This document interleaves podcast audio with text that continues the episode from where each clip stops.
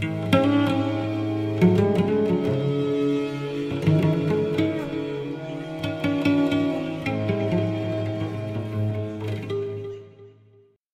Xu joins us again. He is president of the organization Color Us United and the author of An Inconvenient Minority The Attack on Asian American Excellence and the Fight for Meritocracy, which we discussed uh, a while back. His new book is School of Woke How Critical Race Theory Infiltrated American Schools and Why We Must Reclaim Them. That's our topic today. Welcome, Mr. Xu. Thanks for having me, Mark. You define critical race theory, CRT, at the start as the assumption of ongoing racism in America, which is demonstrated by the bare fact of disparate outcomes. That's the fundamental premise, correct? Yeah, and it's the fundamental premise that's being used in current leftist jurisprudence today that basically says anytime that there is some sort of disparity between blacks and whites, and there's a lot of disparities, it necessarily could be or should be blamed on racism. That's what critical race theory is.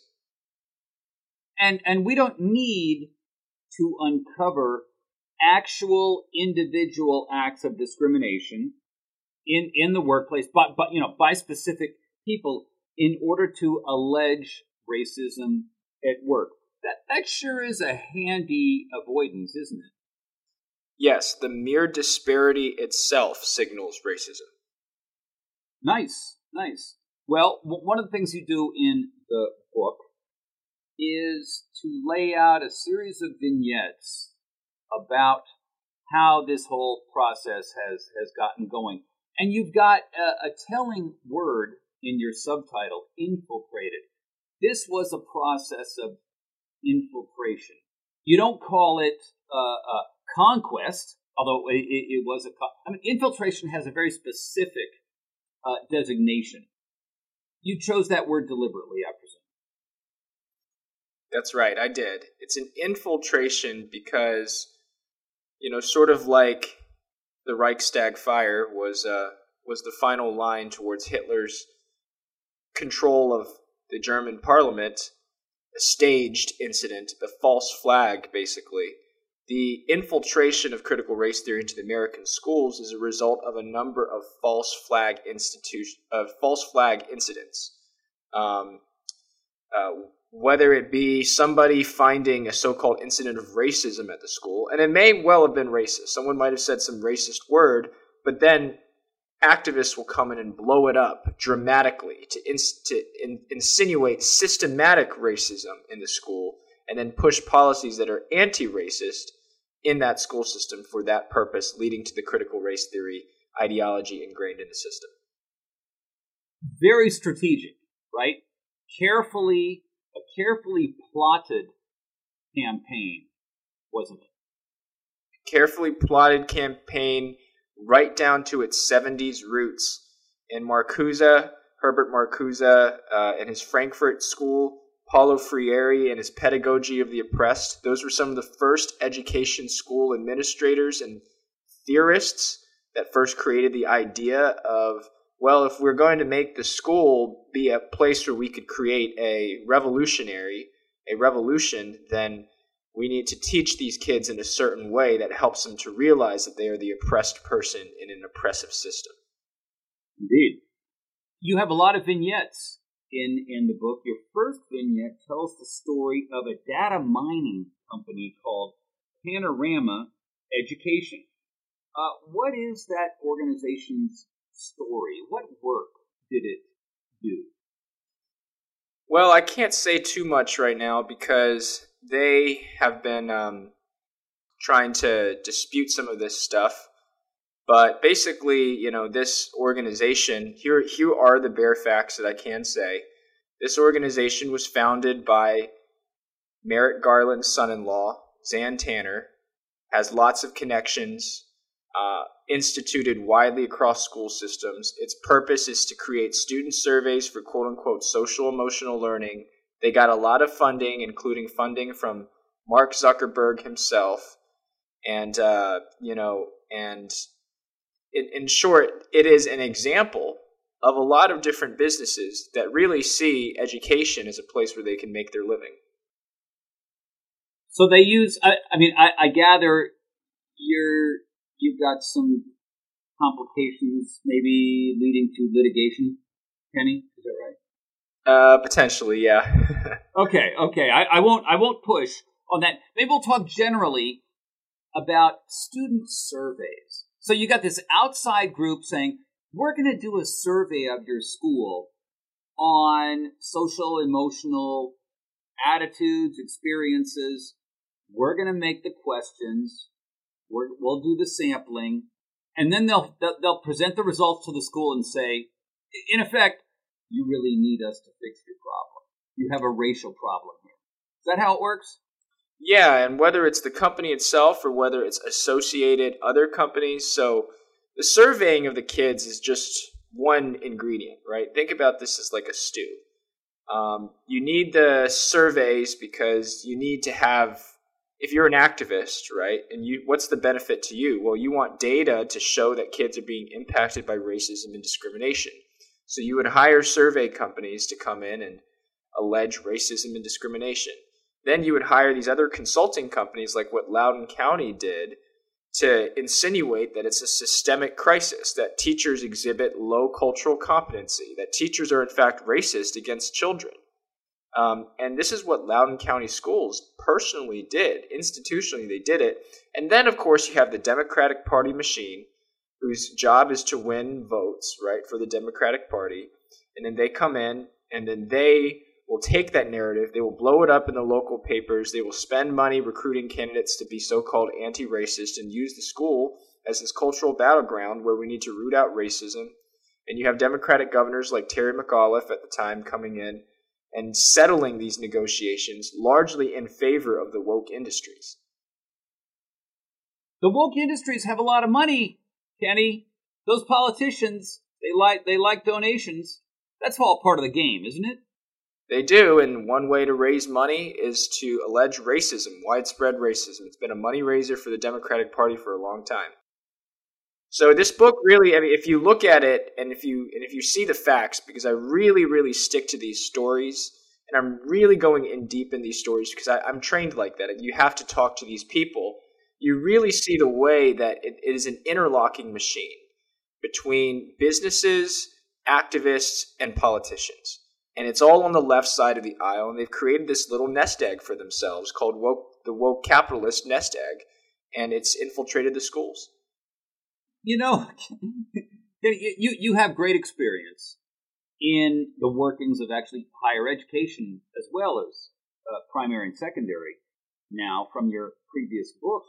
But you know, when people hear that Princeton University has has a real problem with racism, or when they hear that the school teachers in Loudoun County Public Schools, people just say, "What are you talking about? school teachers are some of the most progressive, anti discrimination people on earth, aren't they? I mean, doesn't isn't there something a little bizarre about all this? Right. Well, it's the same thing they did with the police force because we had somebody who landed a knee on George Floyd. Um, uh, you know, they it, it was created as an excuse for leftists to come and say the entire police system is racist. And look at all the damage that that has done on the morale of our police force, on the funding for our police force, on public safety. It's like the response was much worse than the incident. And this is what's happening in the education system. The response, the anti racist response, is much worse than the incident. And I guess the allegation of racism carries, at least in these worlds, so much moral authority that school teachers and administrators can't say, wait a minute, give me a break. They just can't do it. Can't so in China, one, China has a lot of things wrong, but one of the things that it does right is that you have to respect your teacher, you know, early on. I'm not saying this is entirely right, but uh, you know, Chinese people tend to ingrain their kids with the sense of if it's if there's a dispute between the child and the teacher, the teacher is always right, and you have to give deference and authority to the teacher. And maybe you shouldn't always do that in America, but certainly it's going way too far in the opposite direction, where it's like now the child is always right, and the teacher is the prejudiced and discriminatory one, even though the teacher's job is to make your child learn. And guess what? It is just the case that black students have higher discipline issues than white students on average. That's why they're disciplined to higher rates. So when President Obama created a law back in 2013, sorry, 2010, that said you have to dis- you have to discipline people at the same rate, he's basically saying even though black students commit violations at higher rates, you have to discipline them at the same rate. So what does that mean? That means that you have to lower standards for discipline violations for black students, and that ex- that's exactly what was happening throughout the 2010s in schools, hmm. which led to more discipline issues in the schools. Right, right. You have a long section on Loudoun County, which you mentioned a moment ago, whose school board meetings became national news uh, a couple of years ago. Why did parents show up at those school board meetings so angry and confused? And how did the board react to them? It was for a number of different issues, but the overwhelming idea was that the schools were just not listening to the parents. When the parents were expressing concerns, they were getting shutdowns from the schools, non responses, uncooperative administrators, and these parents are not stupid right? As I in the first chapter of my book, I said this is not Hicktown, USA. This is pretty immigrant heavy, pretty highly educated, very wealthy county of the United States. You know, they all have day jobs, so they're not just going to go protest at a school board unless it's a really serious issue with their children, and it really is. And they perceived it so because these teachers. It was at that moment when the teachers and the administrators really felt like they owned the school and they owned the child and they were above even the parents' opinion of the child and what the child should be, particularly with regards to sensitive gender and race issues. And that's really what led to the frustration that overcame the school system. And and how did the school board react when you know I didn't I didn't know that, but you're yeah that's got to be true. They first went to the schools, the principals, the teachers, and they got nowhere, no response, maybe a high-handed contempt actually. That's what led them to go to the school board meeting how did the school board members respond? The school board members responded by basically going to the news media and saying that these parents are hateful parasites of the school system. Take a look at the response of uh, LCPS, Loudoun County Public Schools School Board Chair Brenda Sheridan, who said, um, I believe that these parents are hateful. We don't welcome hate at these schools. So basically, in response to the parents in which the school board should be serving, right, as the constituents of the public school system, in response to these parents' concerns over the school system's handling of their child's matters, the school board and the school administration goes to the news media and accuses their own constituents of being hateful bigots. Did, did they really think that, that this wouldn't? I mean, I, I, I guess they're so they were so taken with themselves, so arrogant, that they really thought that this would. I mean, well, let me just say, this backfired hugely, didn't it? The nail in the coffin was when LCPS school board superintendent um, Scott Ziegler uh, basically lied in front of the entire school board and, and a group of parents, saying that there have been no transgender sexual assaults in our schools. No sexual assaults committed by transgenders. Meanwhile, just two weeks before he made that speech, the school discovered that a gender fluid boy who dressed like a girl assaulted a teenage girl in in the girl's bathroom. And they covered it up. And this wasn't revealed until days until weeks after the school board. And by the way, after the vote that the school board made that made certain protections on transgenders, such as the fact that transgenders would be allowed to enter any bathroom that they pleased. So clearly, Scott Ziegler lied to protect the passage of this law, or perhaps was unwittingly pressured into lying for some other reason, but in any case, he was exposed and he lost his job. He's fired you know the, these these groups that approach the schools and offer services DEI, diversity, sensitivity, training, surveys. Why is it that upscale, uh, often white but not always, liberals why are they so gullible and credulous in their dealings with race hustlers, such as one whom you profile in the book, Michelle Thomas, uh, or Ibram Kendi? Why do they why do they buy their line? Well, the reality is a lot of white liberals only have a very surface level experience of minorities, and it's the case. And it is these minority groups' job. People forget that it is the NAACP's job to cater black victim politics to white congregations, right? So basically, if you're an upper middle class liberal white woman in Loudoun County, where do you get your so called black experience? You want to have the black experience because the school tells you and everybody tells you you need to have diverse experiences, but then you get your quote unquote diverse experience from a group whose sole job is to twist that diverse experience into black victimhood politics.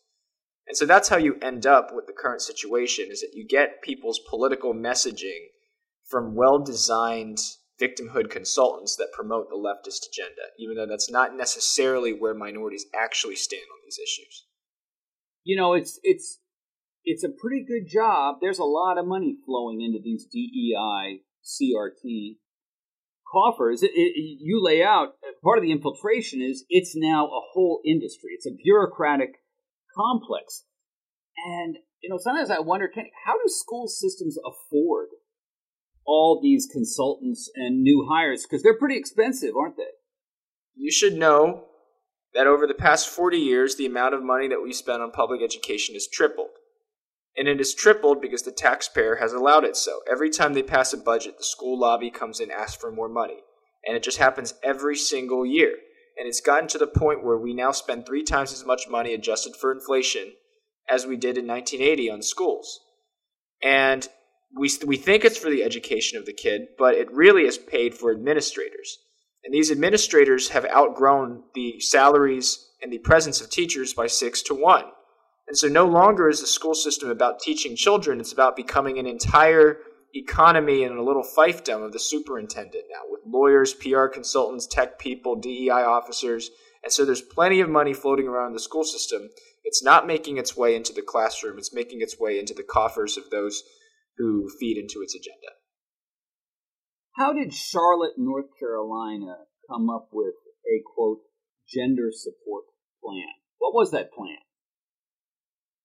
You were a fourth grader or fifth grader, and you wanted to change your gender. Uh, you could request a consultation with the counseling services of Charlotte Mecklenburg Schools and they would bring you this form and this form says you know what is your name? What is your preferred gender? What would you like to change it to? What is your preferred name that you would like to change it to? And the teachers would be required to to call you these things. And then the twist in that is that you, the teachers and the school did not have to give this to the parent. They did not have to inform the parent that the, that the student is doing this. So from an early age they are trying to take away the autonomy of the parent from his or her child's life and give it to the hands of the school system. How did uh, how did parents react to that?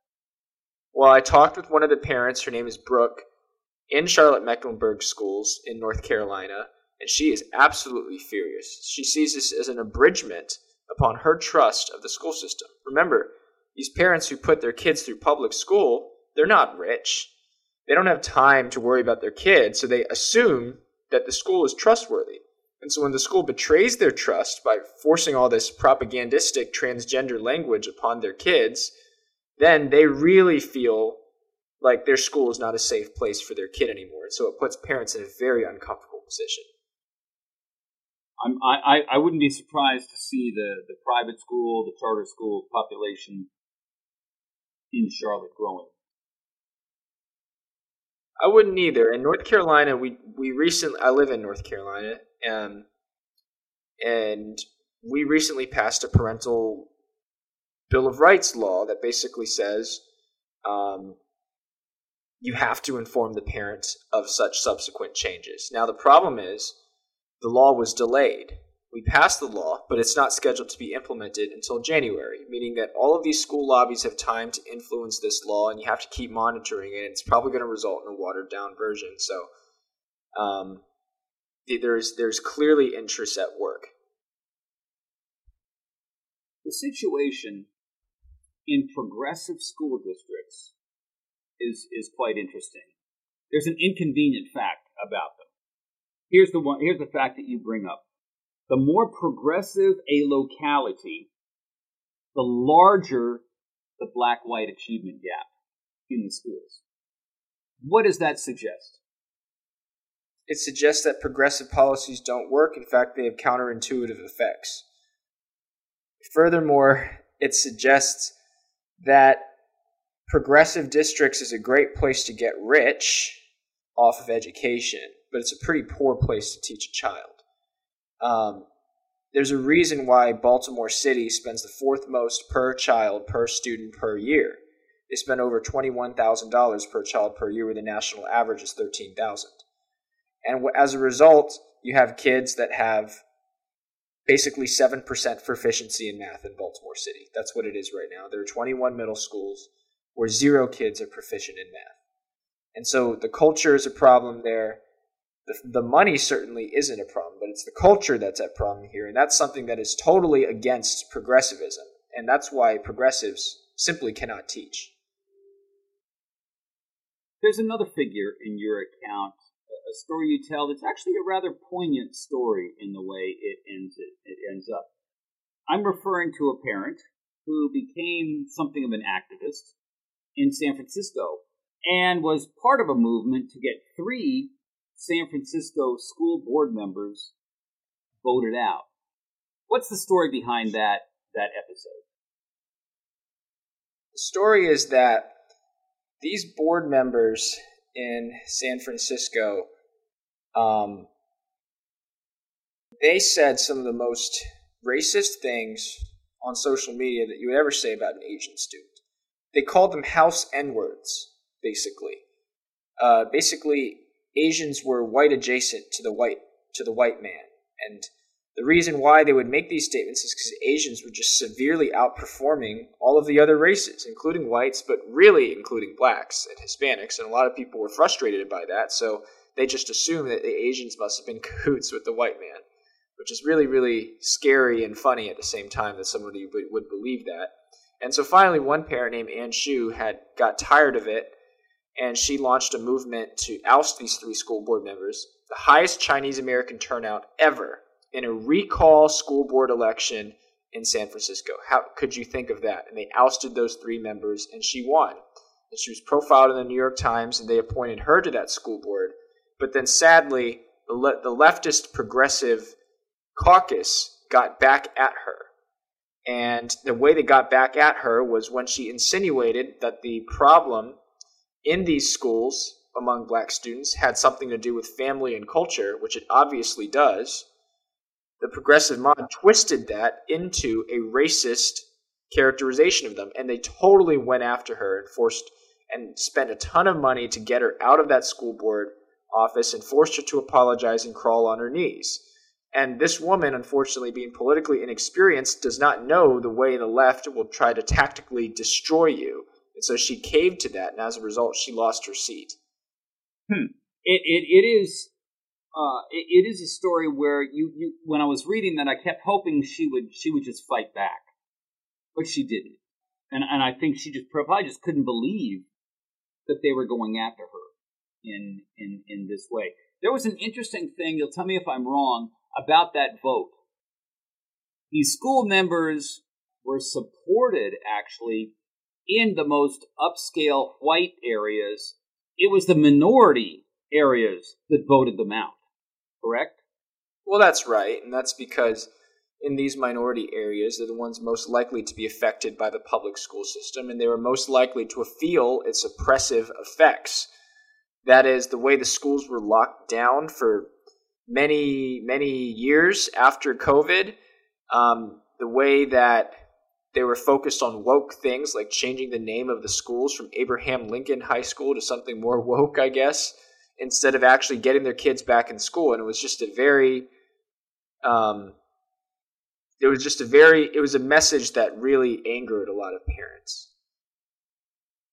Well, we had another episode happen a couple hundred miles south in Santa Barbara, where we had a new superintendent, Hilda, imposed a dual language program on the, the district. What was that program and how did it perform? Yeah, look, and I mean, yeah, this so which I recounted in my book, um, in this little vignette that I talk about Santa Barbara schools, a sixty percent Hispanic district. Um, she imposed Hilda imposed a mandatory um, ESL program for Hispanic students, um, kids that were born in Mexico, and this program was to be taught ninety percent in Spanish and ten percent in English. And so what happens is that at the critical age when these kids could learn English, they were learning Spanish instead. And the, the totality of this was to create a divide between the Hispanic students and the white students in language acquisition, and so enshrine a permanent Hispanic and Latino working class, uh, lower class, that would be reliable Democratic minority voters forever. And, and yet, the white liberals in Santa Barbara, they loved it, didn't they? Oh yeah, they did. They they some of them funded it. Foundations came in and supported it. Um, it very much made them feel like they were doing something, and they were just the wrong thing. they were doing. That's right. They were doing something. But Hilda didn't last. The teachers rebelled. Correct.